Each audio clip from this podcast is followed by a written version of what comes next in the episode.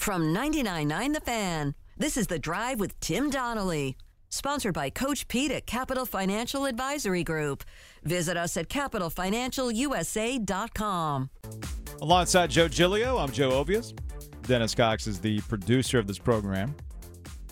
Is it too early to worry about your favorite ACC basketball team?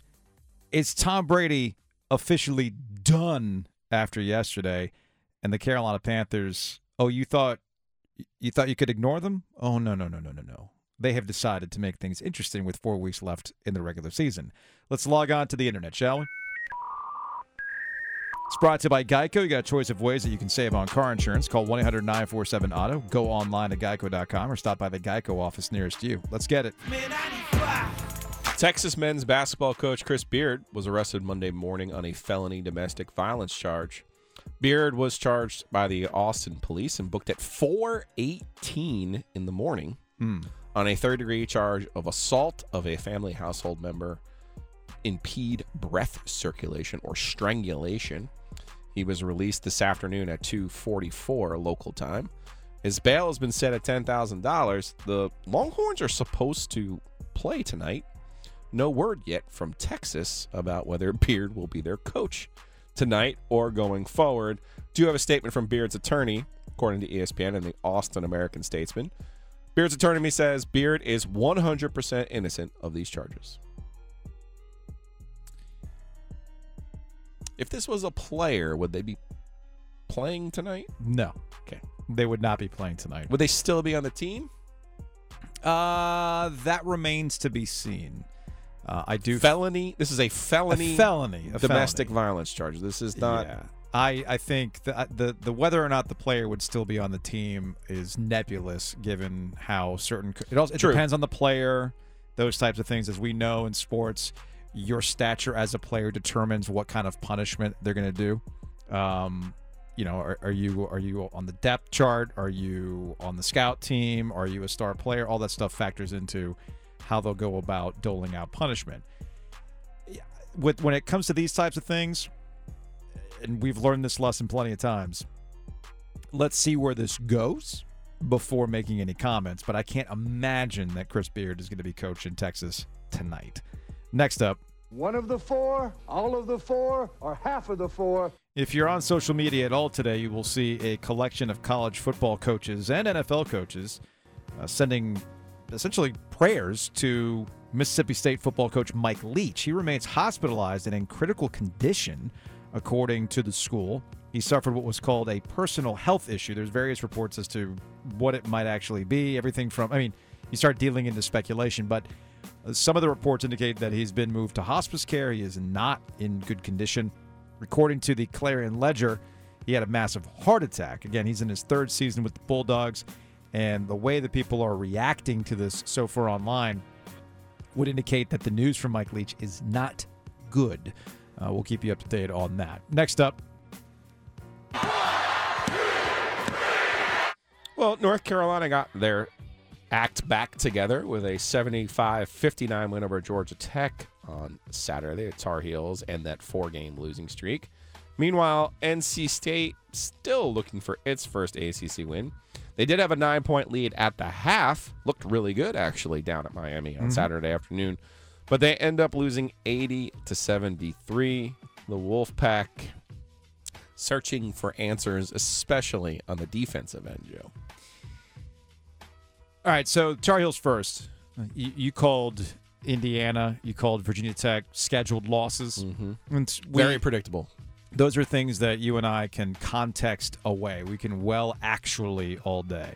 Uh, the Indiana loss in the ACC Big Ten Challenge came after a four overtime cross country trip to play Indiana on a Wednesday. And then going to Castle right after that, and Armando Bacot dealing with some ankle injury and uh, AC sprain. Yeah, that's going to lead to, and Virginia Tech's good on the road. That's going to lead to another loss. You get a week off. Armando, uh, it's at home. Armando gets some time to recover as well.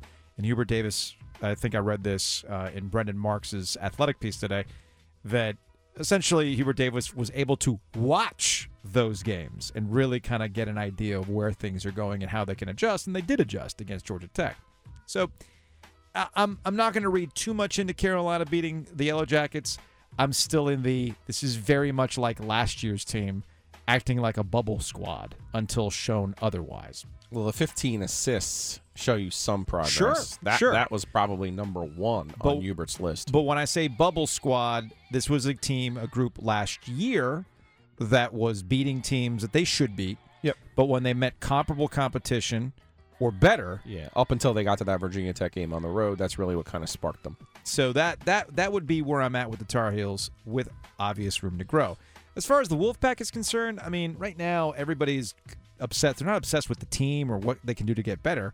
Unfortunately for NC State, everybody's checking out, and that was the that was the concern for the Wolfpack, for understandable reasons of bringing Kevin Keatts back.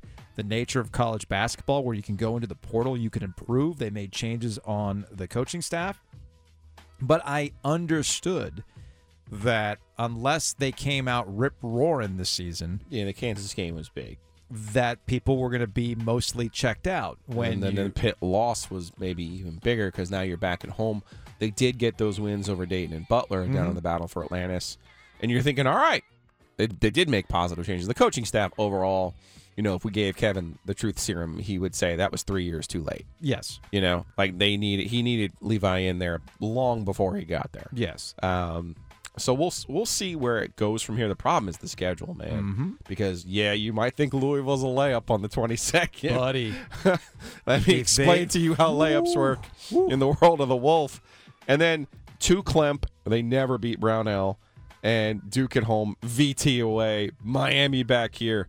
So I'm telling you, it might get darker before it gets brighter. Opportunities are going to run dry for this Wolfpack team. That's what these past two ACC games were about, especially that home game against Yes.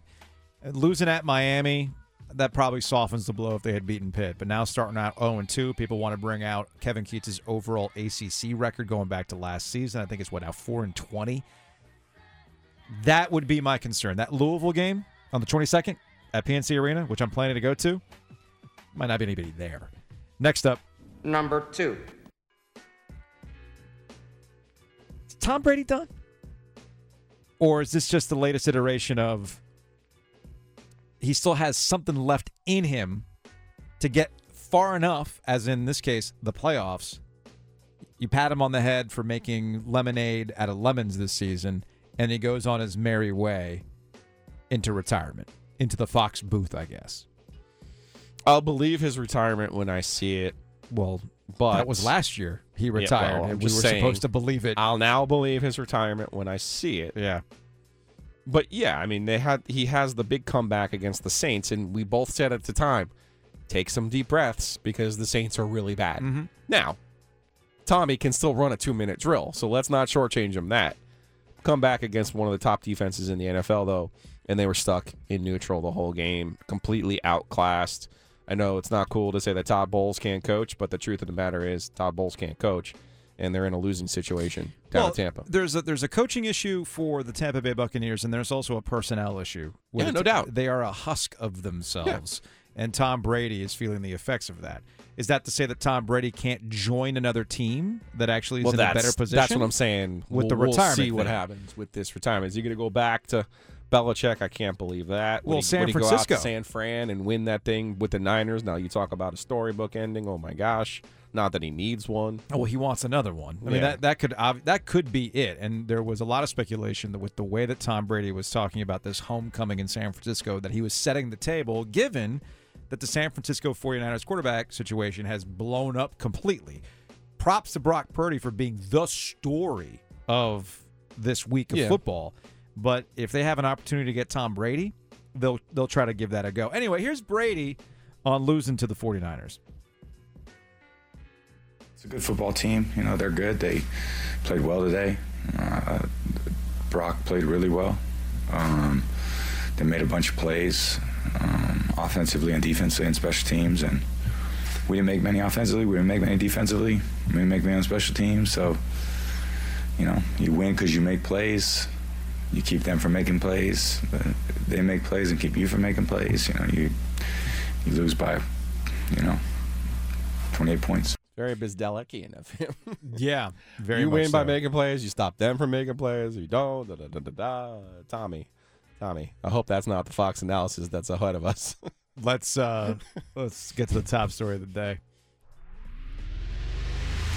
The number one story of the day. We're number one. We're number one. Well, if the if the Tampa Bay Buccaneers didn't come back from a 16-3 deficit to the New Orleans Saints last Monday night, the Carolina Panthers would be in a four-way tie for the NFC South at 5 and 8. But right now, the Tampa Bay Buccaneers are 6 and 7, but not in control of their destiny. It's actually the Carolina Panthers. We'll explain how they can make this happen next. Check us out on YouTube. All you got to do is look up 999 The Fan on YouTube, smash that subscribe button. Also, check out the Best of the OG podcast. So, mentioned it. Had the Buccaneers not come back on the New Orleans Saints last Monday night, there would be a four way tie for the NFC South lead. True coastal chaos. I mean, unbelievable. Something that you and I had predicted, and all all you needed out of the Panthers was some level of competent coaching and play. They didn't get that with Matt Rhule. That's why he got fired. But now they got Steve Wilks. And after the win against the Seattle Seahawks, now the Carolina Panthers are the ones, a game behind the Tampa Bay Buccaneers, thanks to the loss to the San Francisco 49ers. They are the team that controls their own destiny. Panthers have won three of their last four. They're four and four under interim coach Steve Wilks with games remaining against the Steelers, the Lions, the Bucks, and the Saints. The Steelers have been interesting to say the least. The Lions are hot right now. We know that the Bucks are a dumpster fire and the Saints are well, the Saints. So it's there for the Carolina Panthers. It's there for them. Feels like two and two to me, but But 2 and 2 might get it done. I don't think it will because then you look at the Bucks. But that's the thing. That and that's the part. This is if if there's any takeaway from today's show for the audience is that we get so laser focused on whether or not your team is good right, that you tend to forget that the other teams are bad as well. How else can you explain the NFC South? So we almost kind of college football playoff this. We're like, well, I mean, you know, this if all the favorites win, but they're not. I Right. mean, the Buccaneers, it's Carolina Panthers already beat the Buccaneers this season, right? It's entirely possible they can do it again given how bad the Buccaneers have looked and how the Panthers seem to be somewhat surging. The Panthers would like that Falcons game back, obviously, but that's neither here nor there. They can make this happen. And all you got to do is believe. And coming off that same, off the win against the Seattle Seahawks, they certainly buy that. You know, Brian Burns with Vashti Hurt, Carolina Blitz, talking about four games to win. we got four more games that we need to win. You know what I mean? To, to do this, to, to complete this. It's gonna be a great story. What's the story going to be? Hmm? What's the story going to be? Only time will tell. But I know the plan. There you go. They know the plan. They know what they got to do. And you mentioned this earlier, Giglio, with Steve Wilks, the interim head coach. Uh, Something seems to be resonating with them. And while yesterday's game wasn't perfect, the Ben McAdoo decisions to throw the ball four times on a fourth and goal, or you know, in their goal line series, that one's still a bit of a head scratcher. But they learned. They ran the damn ball after that, and they ended up scoring a touchdown. So for me, right now, the Carolina Panthers have brought me back in. And this upsets some people. Not that I'm back in, it upsets some people that the Panthers aren't tanking. And this is where we have to remind everybody you might want to tank. Heck, the owner might want to tank, but the coaches and the players do not want to tank. And Steve Wilks actually addressed that uh, as he described a thrilling and emotional win against the Seahawks. Everything that you know we've gone through, they've gone through with the different you know coaching changes, you know getting rid of players, or, or, the, or the organization trying to tank it, you know all those different things, and to see how those guys respond and came out and played today, it is pretty uh, uh, thrilling and emotional. Yes. So that's Steve Wilks, the head coach or the interim head coach for the Carolina Panthers, which gets to the other takeaway from last night's win. What do you do with Steve Wilks? Do you remove the interim tag? After last night, I've read columns, I've seen tweets, I've seen opinions that, yep, it's time to give Steve Wilks the job. David Tepper is the wild card here. At the very least, I want David Tepper to have to make a hard decision. He he kind of set the tone during the Matt Rhule press conference that he'd have to do this exceptional job. I would like for David Tepper to get back on the podium and say that Steve Wilks has not done an exceptional job given the circumstances. as the head coach of the Carolina Panthers. Please tell me where he didn't do an exceptional job and why he does not get the job. I fear that he won't get the job because David, David Tepper seems like the shiny object guy. He's going to go get the QB shaman. He's going to go get himself a Nathaniel Hackett who two weeks into the season you find out, oh man, you don't know how to run a clock. I thought I got rid of the last guy who didn't know how to run a clock. Sometimes, Joe, you got to give the job to the guy who wants the job. I was going to say you could probably have the best of both worlds here. You probably can. The players obviously respond to Steve Wilks, and Steve Wilks obviously cares about this franchise, going back to his time as the assistant under Ron Rivera. So you have a guy who, to your point, wants to be here. Now he's on the defensive side of the ball, but he's also a guy that can motivate and get a group going. Coaches don't all have to be Mike McDaniel. You can hire somebody to call plays. And that's where I think the Panthers can make the right move here. And that is you keep Wilks, you hire he hires somebody he trusts to call the plays. And by the way, right now they'd still have the number 9 pick in the draft. And if you want to go through all the teams who'd be in front of them, they would still probably get one of the three best quarterbacks coming out next year in the draft. So you can have your cake and eat it too. They can also make the playoffs, and then you never know what's going to happen, particularly in that NFC. If you, the longer you stay away from the Eagles, the better off you're going to be in the NFC. Mm-hmm. The longer you stay away from the 49ers, the better off you're going to be in the NFC. It's the OG alongside Joe Giglio. I'm Joe Ovies. If you missed anything from today's show, check it out on the Best of the OG podcast. Apple, Spotify, you name it, we're there. Five stars only, positive vibes only. Check us out on YouTube as well. Look up 999 The Fan on YouTube. Smash that subscribe button. Hit the likes. Leave insane comments. We want it all because it gets the people going. All right, so why are you being petty? Do you have more? I want to give you this list. Give me the. This is a great list. list. Give me I- the list. I, I thought about this this morning when we were I was tweeting with the Virginia fans who rightfully want to defend the honor of Tony Bennett, their Mhm. coach, right? And I was thinking about it. You know, what did Mike Young do last year in Brooklyn when he beat Duke and he beat Carolina? Like, how often does that really happen? It- where it ra- rarely. and rarely actually, happens. actually, when you look at it, if a team's not named Duke or Carolina since '81, Mhm. it has happened eight times, which is a lot in my opinion. So Mike Young did it. Mike Brey did it at Notre Dame in 15. Jimmy L, your guy, La Raza did it in 12. Little Davy Odom in 95. Bobby Cremins did it twice. And Jimmy V did it, and so did Lefty Driesell. Okay. What coach didn't I name You- who's you didn't- won you- the ACC tournament three times? You didn't mention. Yeah, you did. You didn't mention Tony My Bennett. my big hang up with Tony Bennett is now he does have a mastery over Carolina right now. Let's let's Sure, put that let's he make that does. clear. He does. He kind of sort of struggles though with Duke. Kind of sort of. Well, I mean, I think Because we're having. wait, okay. wait, wait, wait, wait, wait, What wait, happened? wait, wait, wait. When What- you when you actually play really, really What good happened? teams, What happened? And your little cockamamie scheme doesn't really work against super ultra talented Can we- teams. let's- weird, so let's- weird, odd, Lay down on the couch. so couch. crazy how that happened. Lay down on the couch. What happened this weekend? Let's talk. Okay, Why? Why are you on? Why are you? Who hurt you?